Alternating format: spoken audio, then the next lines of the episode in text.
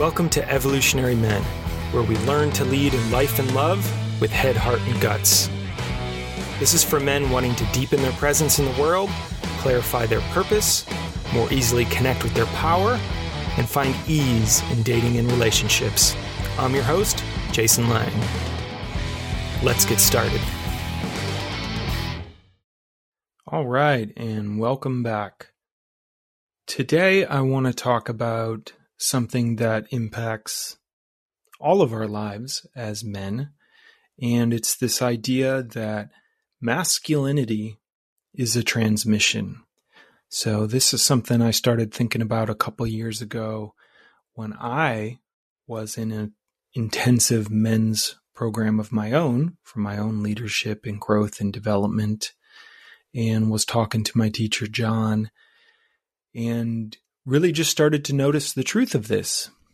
Um, I had read the book Iron John by Robert Bly, who was kind of one of the forefathers of the men's work movement and really kind of started bringing it into the mainstream in the early 90s.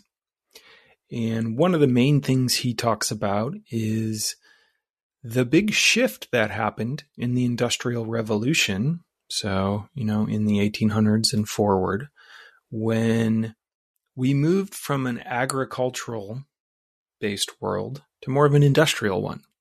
So, you know, instead of working out in the land, we started working inside in factories.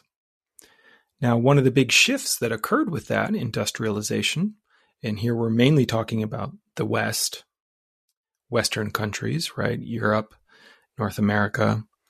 Um, there's a bit of a Eurocentrism there and a white centrism as well. So this doesn't go for all cultures, but speaking towards the culture I know and I experienced and grew up in, which is the culture of the West.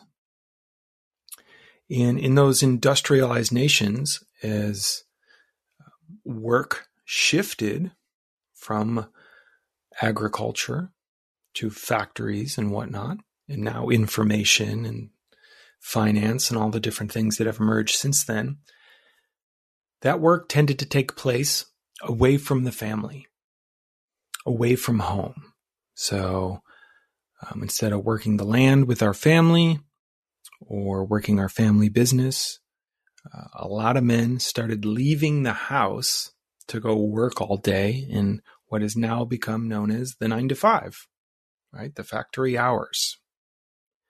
The consequence of that is that boys had a lot less exposure, time, and connection to fathers and older men in these this kind of traditional setup, which isn't so much the jam today, but I'm just naming then. Oftentimes, with the father being out of the house, or uncles or cousins or whatever, all going off to work, boys were left to be raised by women, their mothers, their sisters. That's when the educational system took off and kids started going to school around that time as well to prepare them for factory work. And while it's changing, traditionally, schools and teaching have been dominated by women. So young boys went from spending time in their father's shop or the family trade or the family farm with their father and uncles and brothers and other older men, to spending a lot of that time with women, or at best other boys. Now, there's a huge impact to that because that act of being separated from the masculine meant and means to a large part even this day where a lot of men are absent a lot of fathers are mostly absent from the day to day of their kids, other than that brief window before or after work. What it meant is a lot of us boys were raised mostly by women, and we didn't get much embodied experience of what healthy integrated masculine looks like in the world. Now, that idea itself has evolved quite a bit healthy integrated masculine today is way different than it was 50 years ago or 100 years ago. But the idea was and is what I mean by masculinity as a transmission is it's an embodied experience we have. So, as I started first getting into my personal growth and development and transformation in my early to mid 20s, one of the first things I noticed was how powerful an experience it was when I would step into the room with older, wiser, and deeper men than me. I would immediately get a felt sense in my body of that's it. That's how I want to move. That's how I want to talk. That's how I want to lead. That is the direction I want to grow into in my life as a man. And so my various mentors, coaches, friends gave me that transmission of what a healthy, integrated, open hearted masculine might be. It helped me anchor in what that energy actually was, what that type of presence actually was and is in the world, so that I could then move towards it. Oftentimes, with their counsel and guidance directing me. This is one of those things we often don't know what's possible until we've experienced it ourselves. So we can read all the books, listen to all the podcasts like this we want about masculinity, presence, leadership, manhood, whatever you want to call these things. But it's totally different when we actually have an embodied experience of it in the moment. This includes seeing how men lead, seeing how men connect with each other. And most importantly, I think, seeing how other men deal with emotions and stress and conflict these are the things a lot of us lost when the Industrial Revolution happened and fathers mostly left the home. We didn't get to see our fathers interacting with coworkers, interacting with other customers, interacting with their friends. See how they breathe and move and learn and show up fully in the world. There's no hack to this transmission. It's handed down man to man, person to person. It's a resonance in the nervous system. One of the quickest ways we can deepen ourselves as men is to receive this transmission from other men that are deeper than us, that are wiser than us. Oftentimes, that depth and wisdom comes from age, but it doesn't always have to. I've been in many men's programs and a lot of men's work activities where there's been guys younger than me that show me a different way of being, that provide to me a certain transmission around what they're embodying and how they're showing up in the world. You can't get that anywhere else other than being in the presence. And yeah, these days, I would say even virtually being in the presence. Coming out of the COVID pandemic, I've been shocked by how incredibly impactful even being on Zoom together can be for men to experience this different type of presence and breath. Now, being in person is going to deepen that even more. And again, this is one of the many reasons I believe every man should be in a men's group. If you can get in a men's group with guys who are at least at your level, if not deeper, you're going to accelerate your growth tremendously. And the cool thing about men's work as a culture is you're going to get exposed to a lot of men you wouldn't otherwise. I'm in a couple different men's groups these days, and almost all of them I'm one of the youngest guys and I love it because I get to benefit from their many years of experience and a lot of the wisdom they've accrued as fathers, leaders, businessmen, and artists. Now, I have things to offer those guys too, and I do. But I also get a deep transmission. Like I said, a model, an actual experiential model of how the masculine can show up in the world, how a man responds when he's having a hard time, how a man asks for help when he's having a hard time, how a man can create a deeply impactful business that not only allows him to live well, but to deeply serve others with his most incredible gifts. Like, what does that actually look like day to day? What's the impact of that on his family, his friends, and other men? This masculinity piece, right? Masculinity is an energy, it's a perspective. It's something we can access in our bodies, whether we were born into a male body or a female body. We all have access to masculine energy. You can use different labels for it if you want. We see it in nature itself. Mountains are more masculine than rivers. They have a different presence to them. You can feel that presence. And a lot of the workshops I've been in, we intentionally do that.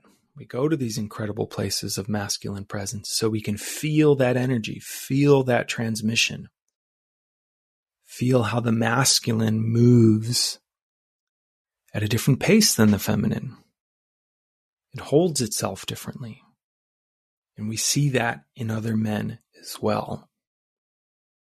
I've learned so much from seeing incredible men who are holding these energies in ways I wasn't able to, seeing them interact with others, seeing them direct and lead and take breaks and nourish themselves and ask for support and open their hearts themselves. I've seen the full range. And it's part of what started to anchor into me how to be in the world. gives me that direction to move towards.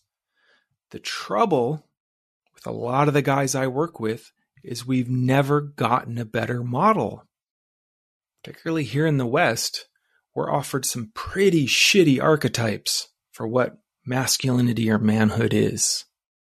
The most common one, guys I work with, know and consciously choose not to be, is the caveman, the macho jerk, the brutish ass, the my way or the highway, take what I want, macho caveman is often very self centered, just focused on moving himself forward, and because of that, often can't see the impact he has on others. We all know the macho jerk, the brutish caveman, and a lot of us have decided we don't want to be that guy. We want to be more than that guy. We want to have open hearts. We want to be sensitive. We want to be thoughtful. Now, that often leads many of us to the nice guy. Know, my friend and mentor, Dr. Glover, wrote the incredible book, No More Mr. Nice Guy, which is probably more than any other piece of men's work out there changing lives right now. It is literally the matrix book for so many men I talk to, and rightly so. Dr. Glover's lived that transformation and knows it firsthand. Now, the nice guy sees the macho dick or the caveman and says, I don't want to be that guy. I don't want to cause that destruction. I don't want to cause that pain. And is more sensitive, but ends up often putting other people's needs before their own. Now, uncoincidentally, oftentimes, nice guys, as we label them, are often guys who find it easier to relate to the feminine than they do other men. And they often find it easier to relate to the feminine because they have a closer connection to their mom than they did their dad. Either their dad was absent, unpresent, or just incapable of relating to them on a person to person level. So instead, they spend a lot of time with women and learn to develop the capacities of heart, empathy, connection, all incredibly important uh, things and huge wins. But oftentimes, what gets thrown out is the healthy version of ego, the healthy version of self, the self that sets boundaries and asks for what it needs and has access to its power. Now, there's also a third archetype that I've certainly experienced, that I think a lot of people have experienced as well, that's maybe not quite as prevalent now, but I would call it the stoic guy. Oftentimes, these are our grandfathers, these are men who went through war, or these are just loners who are kind of the lone wolves who don't reveal anything. They're just very quiet. They're good men. They fulfill their roles. They do what they need to do, but they're not open in the heart. They're not able to express. They're not able to ask for what they need, and they're often carrying a lot of pain. But they just keep it all under the surface and they tend to lone wolf it through the world, which makes it even harder for them. Those are the main archetypes we're given here in the West. And so when we're raised by men who embody those archetypes, we're going to move towards one of them because we don't have a model of what else is possible. We haven't gotten a transmission of this deeper masculine which is a transmission you can get these days, I'd argue, primarily in men's work and men's groups, what we would call the more integrated man, or in David Deida's language, the third stage man. What this essentially means is, as men, we have access to our power, we have access to our balls, we have direction, we can stand up for ourselves. We can stand up for other people. We're not afraid to use force to create safety in the world. And we're open hearted. We're extremely sensitive. We can feel the impact our presence has on other people around us. We're attuned to those people. We're both and. We're both powerful and sensitive and we don't try to do it all alone.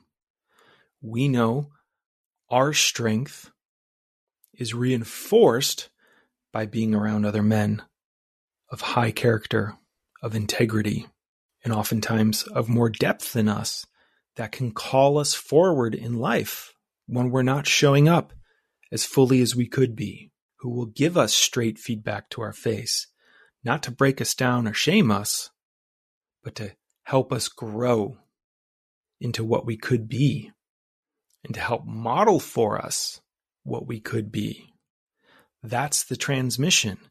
When our bodies share space, whether virtually or physically, with other men deeper than us, we get that transmission of masculinity of that integrated man, that evolutionary man, the man who takes all the gifts of what came before discards the pieces that are harmful and moves it all forward. Yes, you can be open. Yes, you can be sensitive. Yes, you can be a sexual creature. Yes, you can be powerful. Yes, you can be direct. Yes, you can set boundaries. Yes, you can get what you want. And yes, getting what you want can actually benefit other people. You can serve them in the process and leave the whole world better than you found it. So if you don't have these type of men in your life, one of the greatest investments you can make in yourself and your future is to seek them out. Find men that are deeper than you. Find men that are more sensitive than you. Find men that are more in touch with this masculine energy than you.